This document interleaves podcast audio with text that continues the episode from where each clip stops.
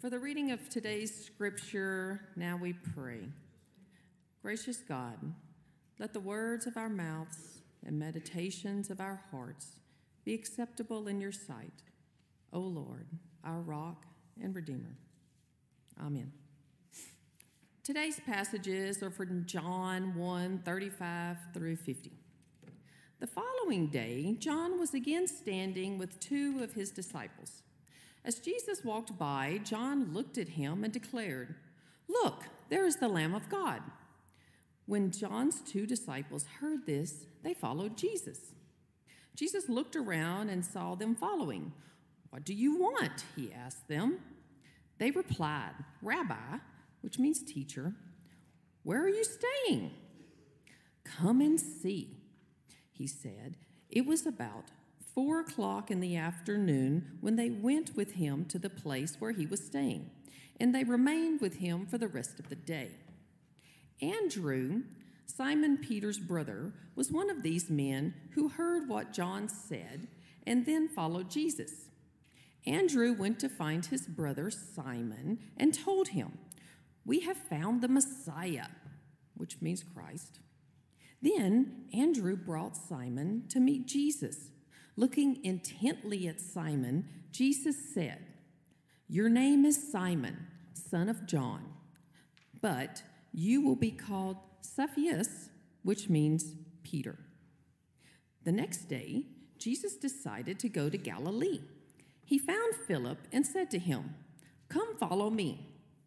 Philip was from Bethsaida, Andrew and Peter's hometown.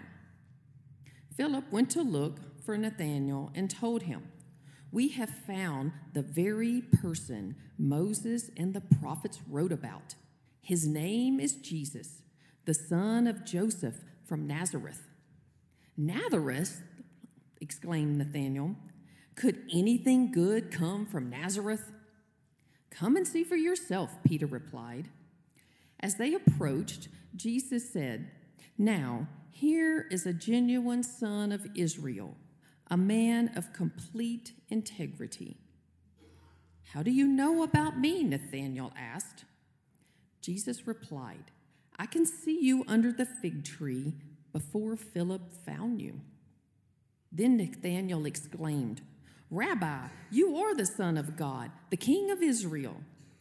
Jesus asked him, Do you believe this just because I told you I had seen you under the fig tree? You will see greater things than this. This is the word of God for the people of God. Thanks be to God. Amen. Thank you. Got a lively group online with us this morning. If you ever see me up there texting during the service, it's because I'm interacting with our online family. They got a lot going on this week. Um, First of all, I bring Pete, uh, greetings from Pat Jones, Brian and Pat Walls, and from Lynn Wilkinson. A joy from Pat Walls. Her move to the Wexford went well. So, Pat, we are glad to hear that, and we hope that it's a good start of a new season of wonderful life for you. And we do have one concern from Phil and Kim Kramer. They asked for prayers for Ken, that's Phil's brother. He's fighting cancer and has had several unexpected falls this past week. So, yes, we're happy to bring that up, and we're happy that our online folks are with us. We've got about 12 households from what it looks like, so it is a good group indeed. It is a good day indeed because we are here again, the start of the Lenten season. But goodness, doesn't it feel like it was just yesterday we were singing Christmas carols and enjoying hot chocolate? Now we're here singing somber hymns, and some of us have given up chocolate for, left, for Lent.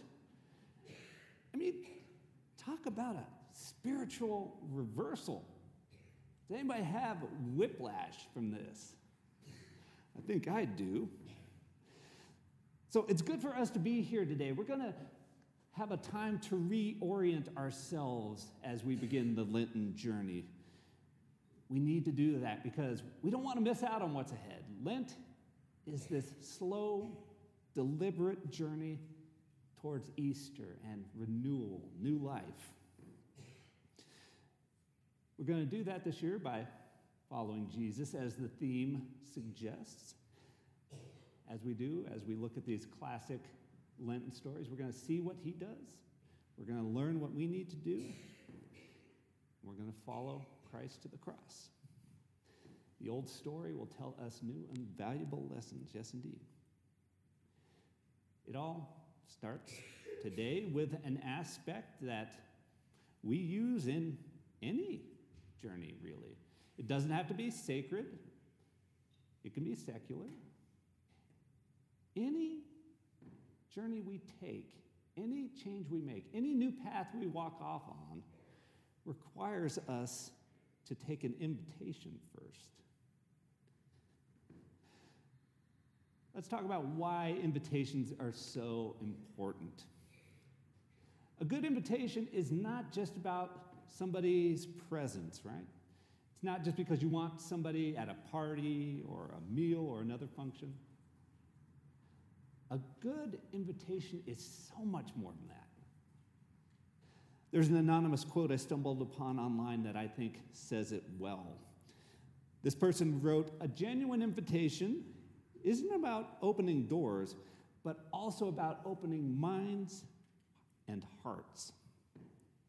It isn't just about opening doors, but also opening minds and hearts.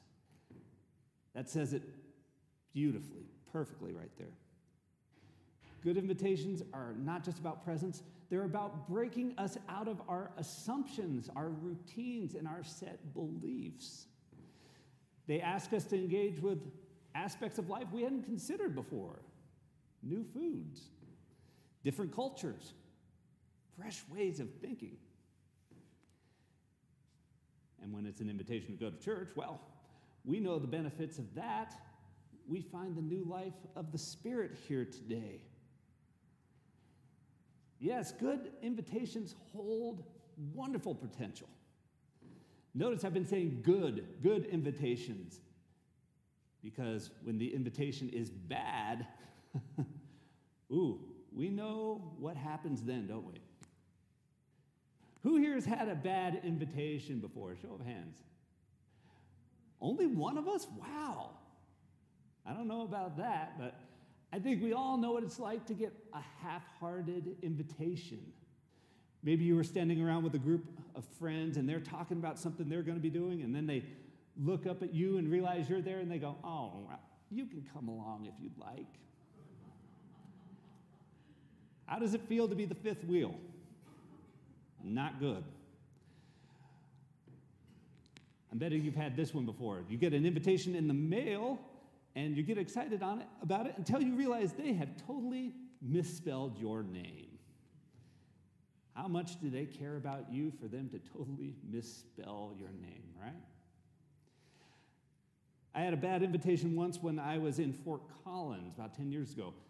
I was in a coffee shop working on a sermon, and when I finished up, I bring a lot of biblical commentaries with me, so I had to pack all that up, and I was carrying it out to my car. And I'd parked a long way away, so I had a long walk to go through. I was standing at a crosswalk waiting to go when a guy walked up beside me. He took one look at the books I was carrying and he knew exactly what I did for a living. He asked me, Hey, are you a pastor? Reluctantly said, Yes, I had books up to here almost, and told him where I was serving at the time.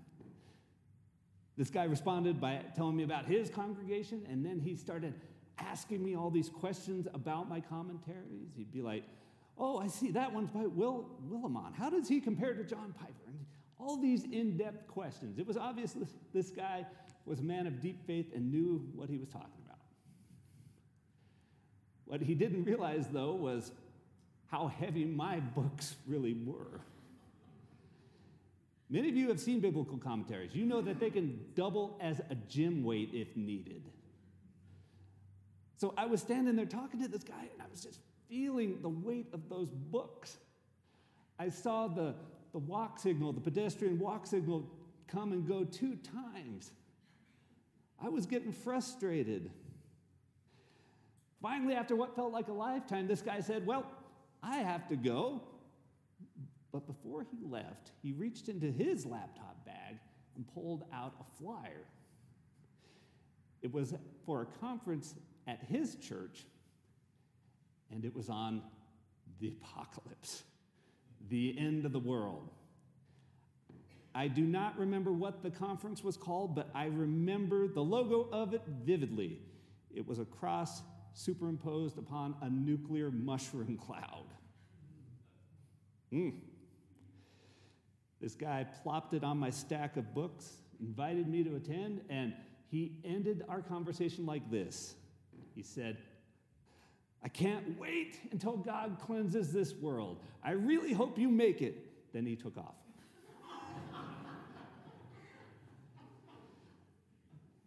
I was kind of out of breath from carrying all the books, but I don't know if I'd have anything to say anyway. I was kind of shocked by it all. How motivated do you think I was to accept that invitation? Well, how motivated are we when we encounter one of those less than ideal invites? No one enjoys a bad invitation, right? Or in the case of this guy, a politely worded threat. Instead of enticing you into these new, exciting experiences, a bad invite, well, they make you shut off. The worse the invitation, the more barriers you want to put between that thing, between you and that thing you are being invited to. That can be a bad thing. That can cut you off from people you might befriend, events you might enjoy, and ideas that could change your mind. And in terms of faith, it might turn people off from Jesus Christ. That's happening a lot right now. I'm guessing you're seeing this. I did a quick scan on social media last week and I confirmed it. There are numerous stories, quite like mine, where well meaning Christians go up to people and invite them to church. They use phrases like this these are actual quotes. If you died tonight, do you know where you'd end up? Or, you know you're going to go to hell if you don't come to church with me on Sunday. Awful, right? We wonder why Christianity is unpopular right now. We wonder what we might miss when an invitation is bad. Yes, it, it, can't continue on this way, people. We need to learn to give better invitations for two reasons. First, because our world is entrenched and polarized. Our culture needs to get out of itself and reconnect. Invitations to do that. And if we connect it with Christ, that's the best way to do that, in my opinion. And secondly, we have our own needs for new life. That's what the Lenten journey is all about this focus on finding God's new life for ourselves. And despite many of us walking this journey before, we come here anew with very stringent needs. We have things, longings that we're carrying that only God can address. We need God's invitation. We need invitations to find solace in the midst of hard health diagnoses or difficult moments, or prompting to Forgive, that's part of a strained relationship. Maybe we need a renewed sense of purpose and direction. Each of us has our own needs. So it's important to know what invitation we're listening for as Lent begins. Because God will give that to us. I'll sum it up by saying it this way We need to hear a good invitation from God this Lenten season and we need to share one with the world. Recognizing this as we go into our gospel reading, I want us to think about two corresponding questions. First, ask yourself, what invitation do I need to hear from God today? What can Christ offer me in my current circumstances? And secondly, what can I offer my neighbor what invitation can I extend that the people around me might be able to use? Thankfully, Jesus shows us how to do both in our gospel passage today. Appropriately enough, this reading comes from John 1. It's the very beginning of Jesus' earthly ministry, the start of it all. He's launching that movement that's about to revolutionize everything. And to do this, Jesus needs some followers. So he sets out to recruit some. Invitations are going left and right in this passage. The first instance of one shows us how Jesus handles people who come to him. It's when two of John the Baptist's disciples go to Christ after their former master points him out. That's verse 36. John the Baptist says, Look, there goes the Lamb of God. And the two unnamed disciples, at that point, they take off and follow. That reaction tells us exactly what the two disciples, the two would be followers, are looking for. They heard the title Lamb of God, which is another name for the Messiah. They were talking about the anointed king, the one who is going, coming to heal all the earth's problems. So, from this, we can deduce that these two they had problems that they wanted to cure. They were looking for a remedy. They might have been unsettled by something going on in their community. They desired a better life, the one that God promised them through Scripture. Perhaps they lack something they can even put words to. Scripture doesn't really say, so we can really kind of put ourselves in here. Because we're very much like these two disciples are, these two would be followers right now. We have things we're looking for in Jesus. We have approached Christ in the hope that God will reach us back. Now, look at how Jesus handles them. After hearing their silent request, Jesus simply says, Come and you'll see. That's Jesus' invitation right there. Notice, there is no dire pronouncement about dying if people don't, no compulsory language. All Jesus says is, come and see. I really want us to take note of this, friends, because here we are looking for good invitations, ways to get out of ourselves and find new experiences. This way of inviting does that. It applies in any situation, secular or sacred. Why? Because it's inclusive. It welcomes anyone who's curious or interested. Moreover, it doesn't put any pressure on that person. The one who receives this invitation is welcome to form their own opinions, to have their own experience. It also, this is what opens up a greater relationship between people right there. Because when you invite somebody to come and see, whether it's to a movie, a church, or a round of golf, when you do that, one person becomes a guide and the other person becomes a companion or a follower. There's a trust that forms there. One person knows that they are lightly being led into something, and the other person knows the way. That's the dynamic that God is inviting us to this Lent. Whether it's hope or healing or purpose or something else entirely, Jesus is freely and openly offering that opportunity to us to discover what that is as we follow. So, why don't we take God up on the offer? That's the question we get. The second thing we learn is how do we share this come and see approach with others? We see the good this does in the latter part of our reading. When you zoom in on verse 43, we see Philip's experience. This come and see invitation, it deals with a little bit of adversity. I mean, Philip, he hears the call to join Jesus and accepts. And immediately he goes out to track down his friend Nathanael, who's also called Bartholomew at other points in the Gospels. Philip is excited, folks. He walks up to his friend and says, Hey, hey, hey, I found the Messiah. This guy who's going to do everything we've been looking for, the one who's going to help us out. His name is Jesus of Nazareth. Nathanael, he doesn't buy it at first, though.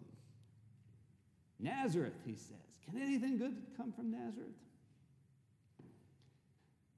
That's kind of a common reaction when we bring up matters of faith, invitations to church.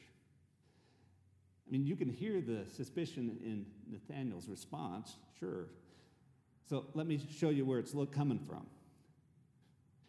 Jesus' hometown of Nazareth is in a province known as Galilee. Galilee was considered the cultural backwater of the time. Most Judeans viewed its inhabitants like a typical American might view somebody from the deep south or another region like that. We regrettably label people from those areas of the world as uneducated, as backward, uncultured. That's what's going on here. Nathanael is looking down on Jesus because of where he's from. So Nathanael brings up this response. He's putting up barriers, he's unsure of it. And again, look at what Philip does. Does he threaten Nathanael with damnation? No. Does he defend Jesus and tell Nathanael how wrong he is by judging Galileans? No, absolutely not. He doesn't do that either. Philip simply says, Come and see for yourself. And Nathanael does. Again, think of that in terms of group dynamics here. It's fascinating. Philip is becoming a guide of sorts, but he's pointing Nathanael on to a greater guide, to the shepherd, to Jesus. He allows Jesus to take on that central role. And the way he does it, he doesn't defend it. He doesn't stand up. He doesn't do those things that so many Christians would do now. He just says, Come and see. And because of that, Nathanael finds the thing that heals his heart. We know this because of Jesus' mention of the fig tree. Nathanael was sitting under one. Now, fig groves back then were, were locations where people went to have deep spiritual conversations. Rabbis would often teach there. Or they were where you went to have a moment of long meditative prayer. You could sit under the shade of the trees and not be bothered by the sun. Nathanael was obviously doing this. Despite all his defenses and his barriers he puts up, he was seeking something in Jesus that he didn't know about. And when Jesus reveals that to him, Nathanael finds what he's looking for and he starts his life of faith. It's just so remarkable. Just saying, come and see does all this. It's not overly persuasive, it's not compulsive. It's just pointing to God and say, see for yourself. So, what does that tell us today? Well, in this age where the church is so unpopular, when well meaning followers dig in their heels and try to defend Jesus from culture at any cost, this tells us don't worry. The Savior speaks for himself. So think about how you could invite somebody in this way this Lent season. We're going to look for our own invitation, but how can we invite somebody else? It can be the simplest way possible. Here's a good example for us. One of our homebound saints, who didn't know I was going to tell the story, so I'm not going to share who it is, she often calls me because she has a friend who lives next door. This neighbor has a lot of questions about God, about faith, about life. And our saint will often call me to see what I would say about them. This neighbor doesn't want to talk to me or another pastor because we're big and scary or something like that. So I kind of coach our saint on what to do. She asked me, How do I best invite somebody to faith? And I told her, Do exactly what you're already doing. Because the saint constantly tells me about how she welcomes this person into her home, her neighbor. They have coffee and cookies a lot. And during these gatherings, they laugh, they visit, and our saint answers these questions about God as openly as she can. She isn't afraid to say, God only knows, or I don't know, or just come and see. That may be all you have to do right there. Just be open and present with somebody who's there across the table from you. Or you might be sent somewhere across the city. You might be sent somewhere where the Spirit will do wonderful things. I don't know. But it shows us this can happen to any of us. One of our best inviters in this church, friends, is somebody who hasn't been in this sanctuary in years. She watches us online every week. We have this possibility, we have this potential. It's the ability to start something, to help people join into a bigger thing. We're going to accept that invitation, so let's help others do the same. In doing that, I think we're going to get exactly what Jesus is talking about in the last part of our reading today. The last verse, Jesus says, Follow me, and you'll see something even greater. A good invitation does that. It compels, or it is compelling rather than compels. So let's show that to people. What we have ahead of us in this season is so exciting. So let's feel called to live like that and show people the God who we follow. And let's start that process in earnest now as we end in a word of prayer. If you join me.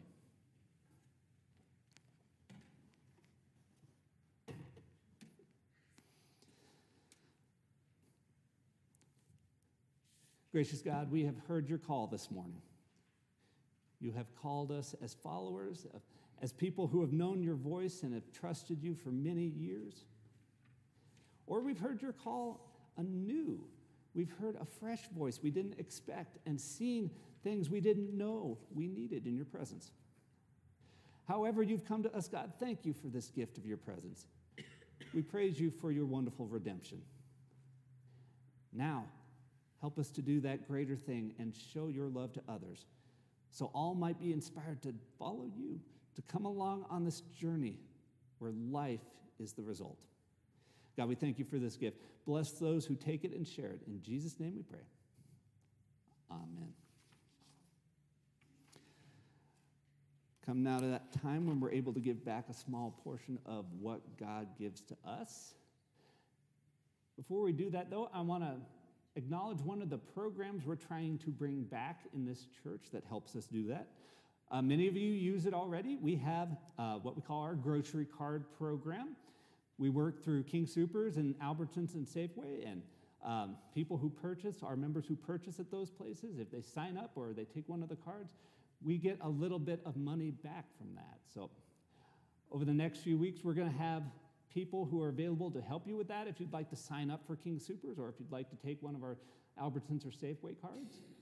Unfortunately, our volunteer today didn't wasn't able to show up. But if you would like to sign up for that, or if you have questions about that, I'll invite you to come into the office sometime this week and we will help you get signed up with that. So please help us to continue offering, or we would appreciate your help in offering in that way. All right, friends. So I'll invite the ushers to come forward.